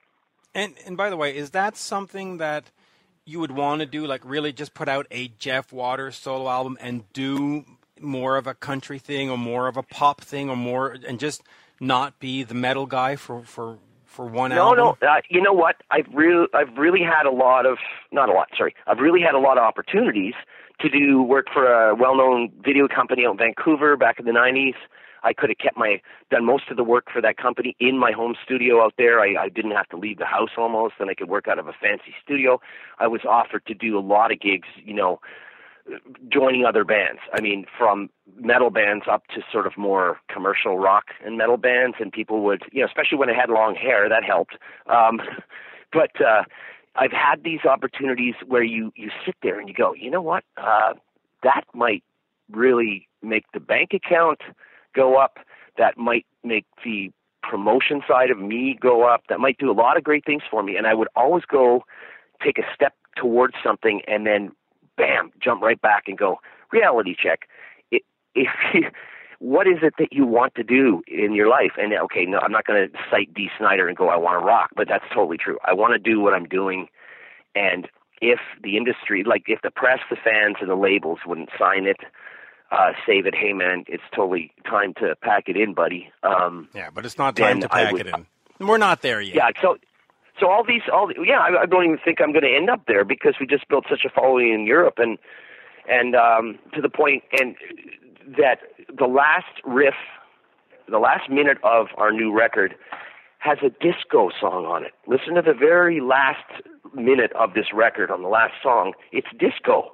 I mean, how many metalheads can go out and do whatever the hell they want and still have the backing of fan, some fans, some press, and some record companies. I mean, it's it's a dream life. I can experiment. I can do stuff that I want to do. Doesn't mean it's good. Some of it's really good. Some is not good. Some is right in the middle. Uh, songs, albums, whatever. But it's just I love doing it, and hit or miss, it's just something I love doing. Right. Right. So, so the end of Not All There has a has a disco thing. Uh, for the Demented, you got course, it. You see, for the Demented, of course, is the new album. It is available now. Uh, there we go. That was uh, that was uh, beautiful and wonderful, and uh, we definitely need to do a, a part two because we, we never actually got to go through the entire discography. But uh, Jeff, a great pleasure, and uh, we shall see you yeah, in for Ottawa. Sure. You're listening to Rock Talk with Mitch Lafon. Rock Talk. When you're looking to buy a car, you want to make sure that you're getting real pricing on actual inventory. Unfortunately, a lot of the time, that isn't the case. People configure cars online only later to find out they're not available. With TrueCar, you get real pricing on actual inventory. This is not pricing offered by TrueCar, but pricing from an actual dealer. And not just any dealer, but a true car certified dealer. This is a carefully curated network of dealers committed to transparency and offering you a competitive market price. Using TrueCar, you can easily find the car you want. Next, TrueCar will show you what other people in your area paid for the same car that you are looking for. Now you know what a fair price is, so you can feel confident. Over 3 million cars have been sold to True Car users by the True Car Certified Dealer Network. There are over 13,000 True Car certified dealers nationwide. You will work directly with a True Car certified dealer contact. True Car users are more likely to enjoy a faster buying process when they are connected with a TrueCar certified dealer. TrueCar users save an average of over $3,000 off MSRP. When you're ready to buy, visit TrueCar to enjoy a more confident car buying experience. Some features not available in all states. Hey, buddy. Hey, buddy. What's going on, man? Hi, guy. Yeah. Yeah, the team, Loveline, man. You guys remember us from back in the day? Well, we're doing a pod, and we're doing it every day. And we've been doing it for a while. And if you, if I hear one more time people saying, "God, I loved you and Adam together on Loveline," and I'm like, "Yeah, yeah, we're doing a podcast. Will you please just join us at the Adam and Dr. Drew Show, please?" At AdamDrDrewShow.com. It's a great show. Come on now. Only on Podcast One. That's us, Adam and Dr. Drew Show, just like the old days. Doctor's orders. Oh, oh man, you're funny. Yep. All right, let's go save some babies. Let's do it. Now back to Rock Talk with Mitch LaFon. And a very big thank you to Annihilators Jeff Waters for having spent so much time with me talking about their new album For the Demented and all kinds of other great stuff. But uh, let us get over to the last interview of the show. It is with Sevendust's. John Connolly talking about his other band, Projected. Their new album was and is in Ignite my insanity. Uh, I did the interview earlier in the summer, and for some reason it got lost in the shuffle of me putting together different episodes. And for that, I do offer my sincerest apologies for John. But that said, the interview is still good. It still stands up, and it is definitely worth listening to, much like Ignite My Insanity is worth checking out. It does include Scott Phillips, who drums for Alter Bridge and, of course, Creed. So please, without further ado, uh, check out. Well, first, check me out on Twitter at Mitch LaFon and the Facebook page Rock Talk with Mitch LaFon. But that said, here is from the band Projected, igniting my insanity, the one, the only, John Connolly. We are speaking with John Connolly of the band Projected, and of course, Sevendust. New album is Ignite My Insanity. Uh, John, great pleasure to uh, speak with you today. Oh, well, thanks for having me. Uh, the first thing I'll, i am going to say is, is real quick. Uh, you know, I grew up in the 70s and 80s, and album covers and the art that went with it was always very important to me. And when I see the album cover art that you've put on this, it really just smacks you. I mean, it's it's such a great visual. Um, is that still important in this day and age to have a great visual on, on the cover art, or is that sort of a, a lost art in itself? You know, I mean, for me, I, I think it's it's. Uh I don't know. I mean, it was always a big deal for me when I was a kid, you know. That being said, um, probably two of the most important albums in the rock industry, in the history of the rock industry, are Back in Black and Metallica, the Black Album. So I guess there is something to be said about the fact that you could you can get by without having anything. Um, but for me, it was always cool to have that visual. To you know, even if it was something that was super super basic, like Pink Floyd, The Wall. You know, not a whole lot of extra, you know, stuff going on on that cover, but I think it just spoke like the imagery and everything that that went through it. You know, being that it was a concept record.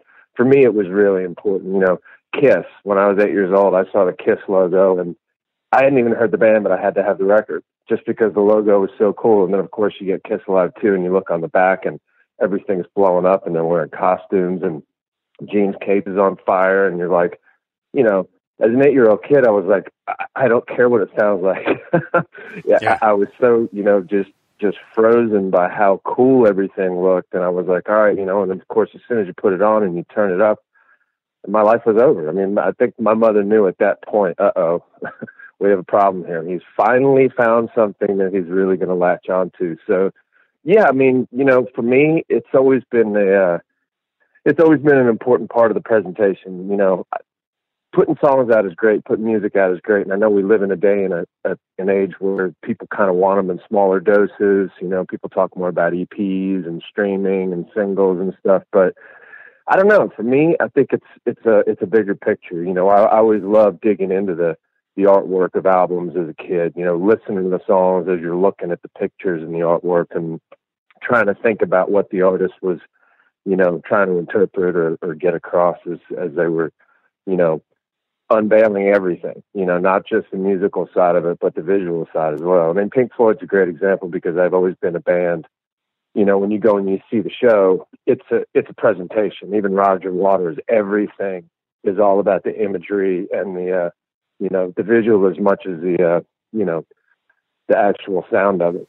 Absolutely. And, and, you and I have the same sort of trajectory musically, except you have talent on an instrument and I don't, because we're, we're both born from 68, so we both went through that, the Kiss seeing, you know, Love Gun and going, oh my God, what the, what the hell oh, is yeah. this? Yeah. Um, uh, let's get over to Ignite My Insanity, because you, you just mentioned that a lot of bands just release EPs. Some even just stick to singles. You know, Sammy Hagar of Van Halen, or formerly of Van Halen, has been releasing just singles for, for the longest time you've come up with 21 songs. Um, talk to me about the risks and challenges and opportunity in releasing so many songs and, and doing a double live, or not a double live, but a double album. Um, you know, for me, it it goes back to the whole thing. You know, being a kid born in '68, I love the presentation. I, you know, even if it wasn't a double album, anything that had the double, you know, the the thing where you'd open and you'd have all this stuff on the inside. I mean, for me, it was an experience, you know, and it was something that I think the business has kind of gotten away from because, you know, it's it's the FedEx age. Everything wants, you know, Amazon delivery here today. You want whatever you've got in the mail coming tomorrow. You know, hurry up and listen to this song because there's 30,000 other bands that are getting ready to release music and it's going to be on Spotify and Tidal and Apple Music and all that good stuff. So, with a side project, we said, all right, considering this is something that's sort of outside the box, anyways why don't we do something that's completely different? And when we first started working on the project, it, it, our it, we had every intention of releasing a record that had somewhere in the neighborhood of you know ten to twelve songs. And you know, traditionally when you go in the studio, you figure, okay, let's get 16, 17, 18, somewhere in that neck of the woods, and then you kind of trim the fat, so to speak. You know, you figure out what's going to be your B sides, what's not strong enough. You know, sometimes you can have a great piece of music that just doesn't find really, really good vocals and melodies for sometimes ever. Sometimes it takes a few years, you know, for those things to grow. But we had every intention of taking those 16, 17 songs and trimming them back. And every time I tried to make a cut, someone would flip out. They're like, oh, you can't get rid of that one. That was too cool. We're like, okay. So the next week I would try to cut something else. This one isn't really strong enough. And then someone else would kind of flip out about it. And you kind of go through that process for a while and you realize, all right, this isn't easy um, because there's a lot of, you know, there's a lot of points that people are being, you know, made about which songs shouldn't be cut. And um, no matter how many times I tried to do it, it just wasn't working. So we said, all right, it's easier to push in the other direction because when you're sitting at that number, I was like, let's get up around 20, you know, 21 and, and see what happens. Let's, let's just see how naturally some things, you know, fall into place it was kind of easy because all of the uh, all the songs had this conceptual nature. You know, they're all kind of tied together anyway. So we just kind of continued down that path. And you know, the business part of me said, "Okay, we've got two records here. You've got Ignite, and you've got My Insanity, and we're going to release two different records in two different windows." And Rat Pak came back and they said, "Look, I said, we love the enthusiasm, the idea about doing the two different records, but they were all written together. And I was like, yeah. And they were like, and they all kind of belong together. And I was like, yeah, they definitely are all super, super related, you know, connected pieces. And they said, well, let's just release a double record then. And, you know, I mean, the artist part of me is kind of just sitting there jumping up and down going, okay, I don't need too much convincing now because I love the idea. You know, it's something that's, that's not typically done in the business. Um, we're not a band who's going to be able to release a record every year, year and a half. Um, you know, between the Alter Bridge schedule and the Sevendust schedule and now the Tremonti schedule, we got to pick and choose our moments and our battles when we actually get a chance to do this. So we had no, you know, it, it wasn't intentional to release a record in 2012 and then release our follow up in 2017. We had no idea it was going to be a five year window between them. But we figured what better way to reward the people that have been hanging out and paying attention since 2012 than let's just overload them. Let's give them so much stuff that it'll keep them busy for, you know, as long as it takes us to get back in the studio and do another record, which ironically enough has already started. We've already got a couple of songs for Projected 3. So, um, you know, we just had so much fun with it. It was like, it, it wasn't a struggle to get there. It was a struggle to try to make it smaller, if that makes any sense. So we figured, let's just make it a little bigger. Make it and, a little uh, bigger. Let's do let's do the atypical thing. You know, let, let let's do what what everyone is not doing. Right now, you've also produced this album, and you co-produced the first one, or you were involved in the. Uh, talk to me about that challenge because I've always been one to say that it's nice to bring in an outside producer to have outside ears so that you know you could somebody can say, "Well, I'm not too sure about that guitar." Not. Um, talk to me about self-producing and the challenge for you because you are trying to make a great record. You're also trying to please the guys in the band. Um, is it important to have an outside producer? I think it depends on the scenario and the situation. I mean, I've probably, I guess I've made 13, 14 records. Yeah, I guess with the Peace Dogs, I'm like the record 14 now. Um, we've used, we've used some great producers. We've used some producers that, you know, we had a little buyer's remorse going into whatnot. And then we self-produce, you know, we've done every different version of it. Um, perfect example, the new Sevendust record, we've brought on Elvis Baskette, who mixed the first projected record. That was my first working experience with him. But he's also done the last, I believe, four Alter Bridge records. So Scott had a really, really good relationship with Elvis. And when we went in the mix, you know, we just hit it off. And he added so much stuff. I was like, okay, this is cool having an outside point of view, you know, at this point, because on the first record, we really didn't know what we were doing. Were just kind of winging it. Um, Dust has chosen to not self-produce. We've we've self-produced six records um, in our career, and the last three were all basically done with Mike Ferretti um, up at Architekt Music. And it was kind of time for us to hit the reset button. We said, you know what, let's bring in that outside perspective, you know, because sometimes you get so honed in on what you're doing, it can be a good thing, but then sometimes you're like, all right, we need a we need someone to keep keep perspective going and, and give us some some outside, you know, an objective opinion. Um, and I think the reason that we chose to kind of keep it more in house this time was only because bringing Elvis in at the 11th hour on the first projected record kind of opened up my mind to a whole new set of ideas and things. And when we started this this project, I, w- I was pretty sure I knew exactly where we were going to go. You know, I didn't know how many songs it was going to take to get there, but we definitely had an idea.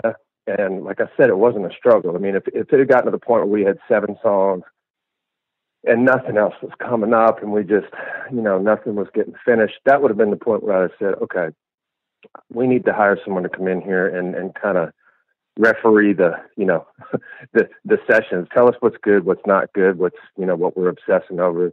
But this, this process was just, it was super, super easy to get there. Um, so I think once we had, you know, 18, 19 songs, we kind of looked around and the guys in the band are all thumbs up and smiles and everyone was excited and happy. And I said, okay, well, let's just keep going. You know, I mean, if we need to bring someone in at the 11th hour again, we'll bring them in.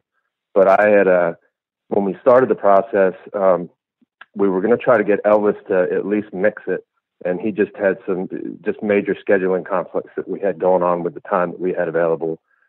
So we decided we were going to use Mike Ferretti, who has done the last three um, Sevendust records with me, and he's also worked with Scott Phillips. I believe Scott did the Walking with Giants, uh, one of the sessions up there with him.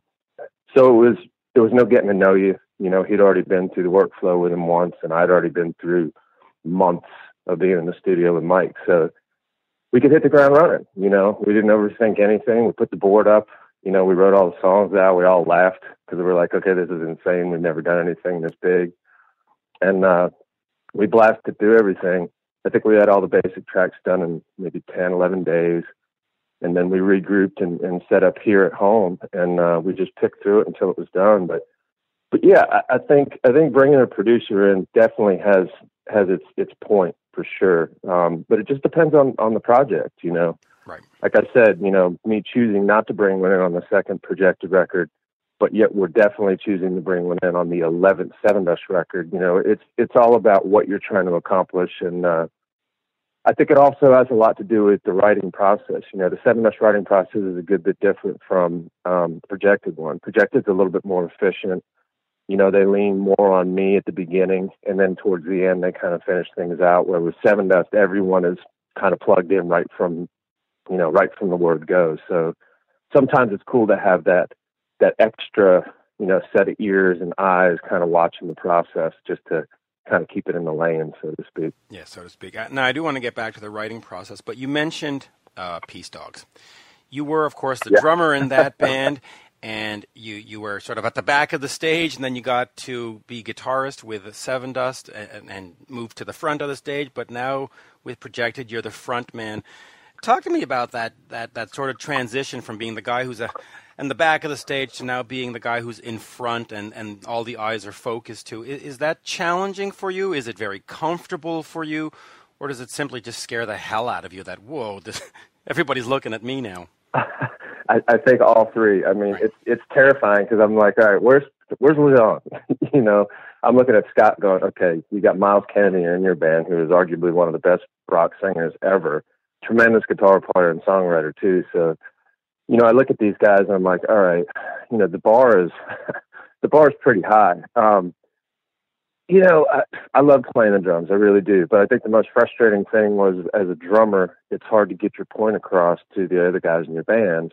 Um, you know, you learn a bar chord and you kind of throw some songs together and all that good stuff. And you just don't get taken as much as, you know, as serious as the other guys who are actually playing on the stringed instruments, with, you know, whatnot. I mean, Black was actually a song that was kind of around um, during the Peace Dog days. Um, not that it was a Peace Dog song or anything, but it was definitely written at that time because that was the first thing that I ever played for Morgan after I, had you know, after I'd been booted from the band. So, um, you know, everything happens for a reason, I guess. But for me, it, it's just, uh, I think it's a natural progression. You know, uh, you know, as a drummer, wanting to be a songwriter, you learn the guitar, and then you kind of find your voice a little bit.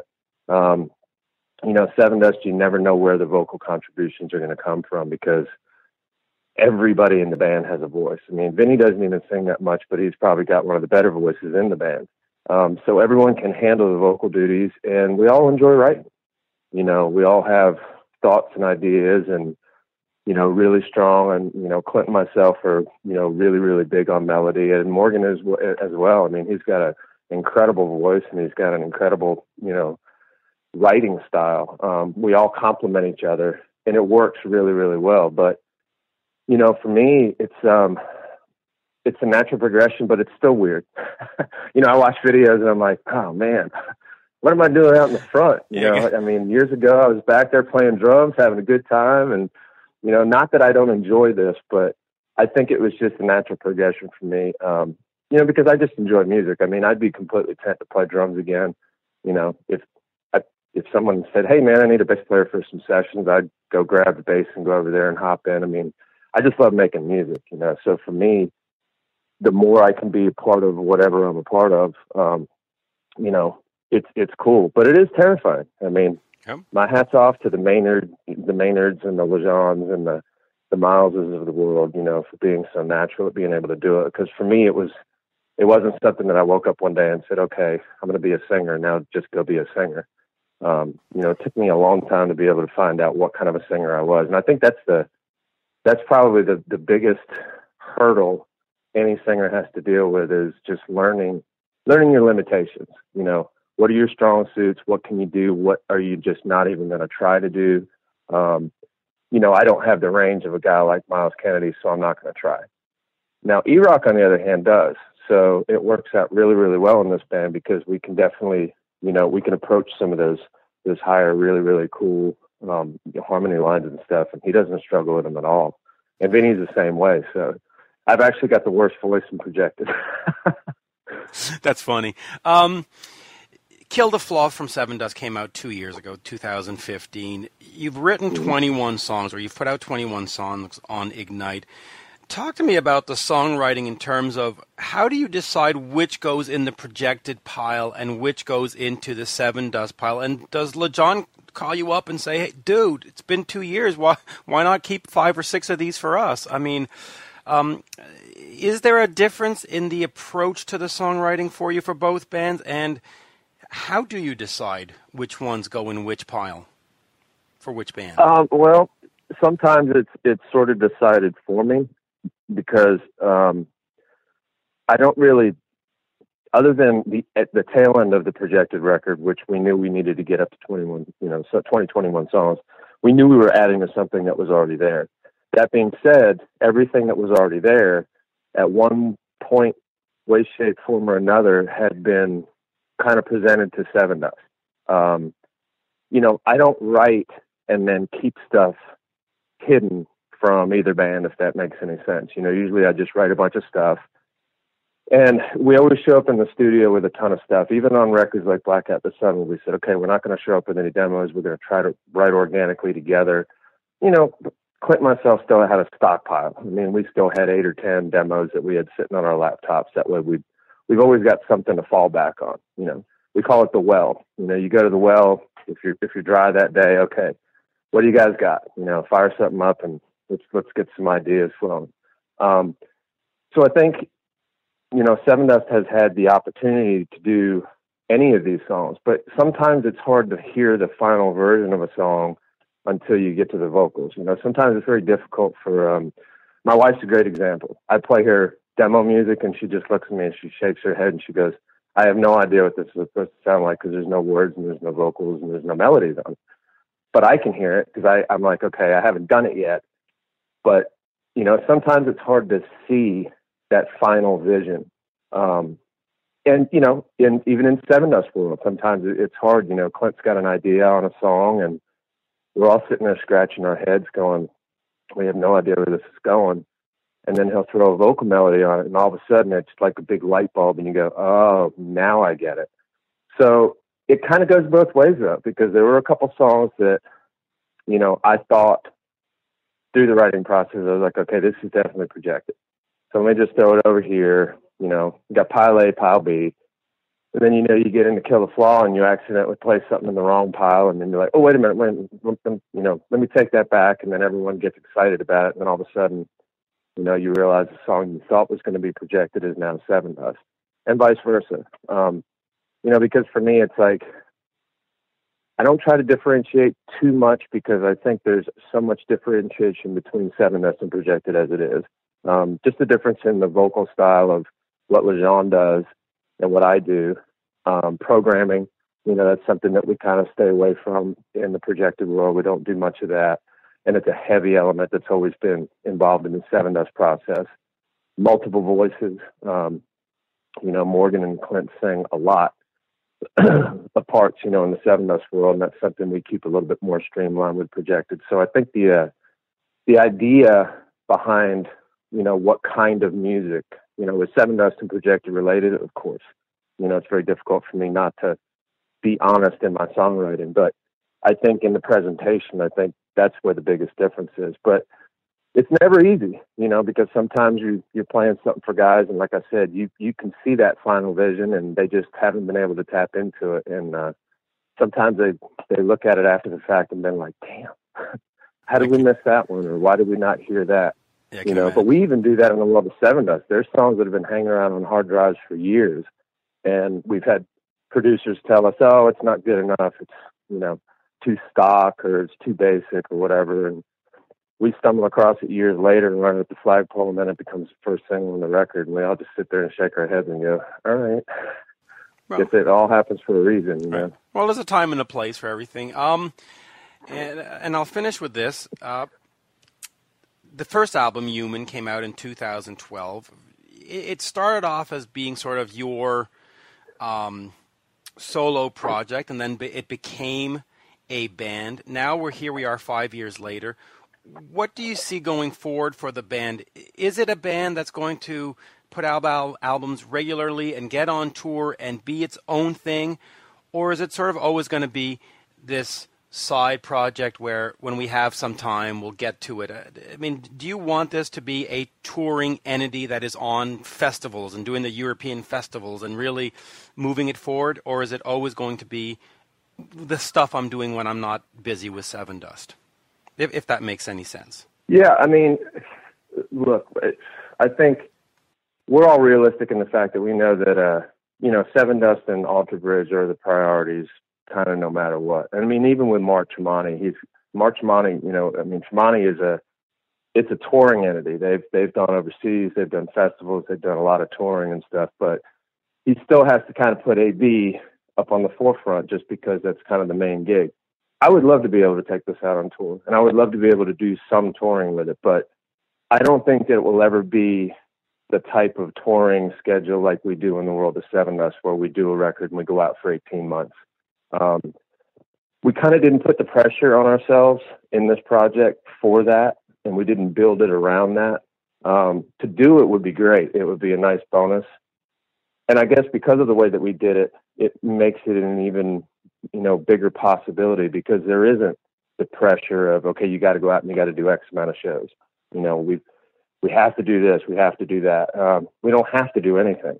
So it's kind of a cool spot to be in. But I mean, the only reason we actually have that ability is because of the work that Alter Bridge and Sevendust to put in over the years. So, yeah, I mean, I, I still call it a side project, but I think the fact that we did a second record and we did a, a pretty big second record, you know, I think that kind of underscores the fact that all of us are serious about this. You know, this is something that we realized, hey, you know, the first one was just like, all right, let's just see what happens. Let's have some fun with it. And it got received so well that we said, all right, well, let's try it again let's let's see if we can get over the sophomore jinx. You know, was it a one time deal? Are people going to you know really really buy into this? Are they digging it? And I think once you do the second one, you realize, okay, you know, based on the reaction that we have so far, we could actually have some fun with this. So yeah, I mean, I would love to be able to take it out on tour at some point. Oh, that would be great. Uh, of course, I'll remind everybody Ignite My Insanity is the album by Projected. It is available now. Make sure you pick that up. And, uh, John, absolute pleasure talking to you. Just a wonderful, wonderful conversation. Thank you. Well, thank you so much. I really appreciate it. Yeah, absolutely. And uh, let's do another one very soon. Sounds good, man. I'd love to. Cheers. Bye bye. Okay. Take care. Bye bye. Download new episodes of Rock Talk with Mitch Lafon every Monday at Podcast One and on the Podcast One app, or you can subscribe at iTunes. And don't forget to rate, review, and share.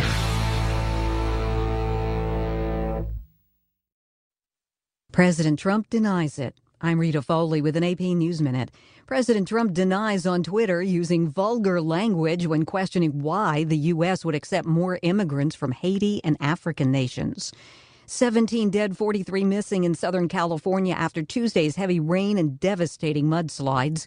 Santa Barbara County Sheriff Bill Brown is asking people to evacuate some areas so search and rescue crews can do their jobs. It is seriously impacting the ability of search and rescue, public works, other first responders, and repair crews to clear roadways and to engage in search and rescue, repair, and damage assessment operations. Missouri Governor and former Navy SEAL Eric Greitens is now under investigation after acknowledging an extramarital affair but denying anything more, including accusations that he tried to blackmail the woman into keeping quiet.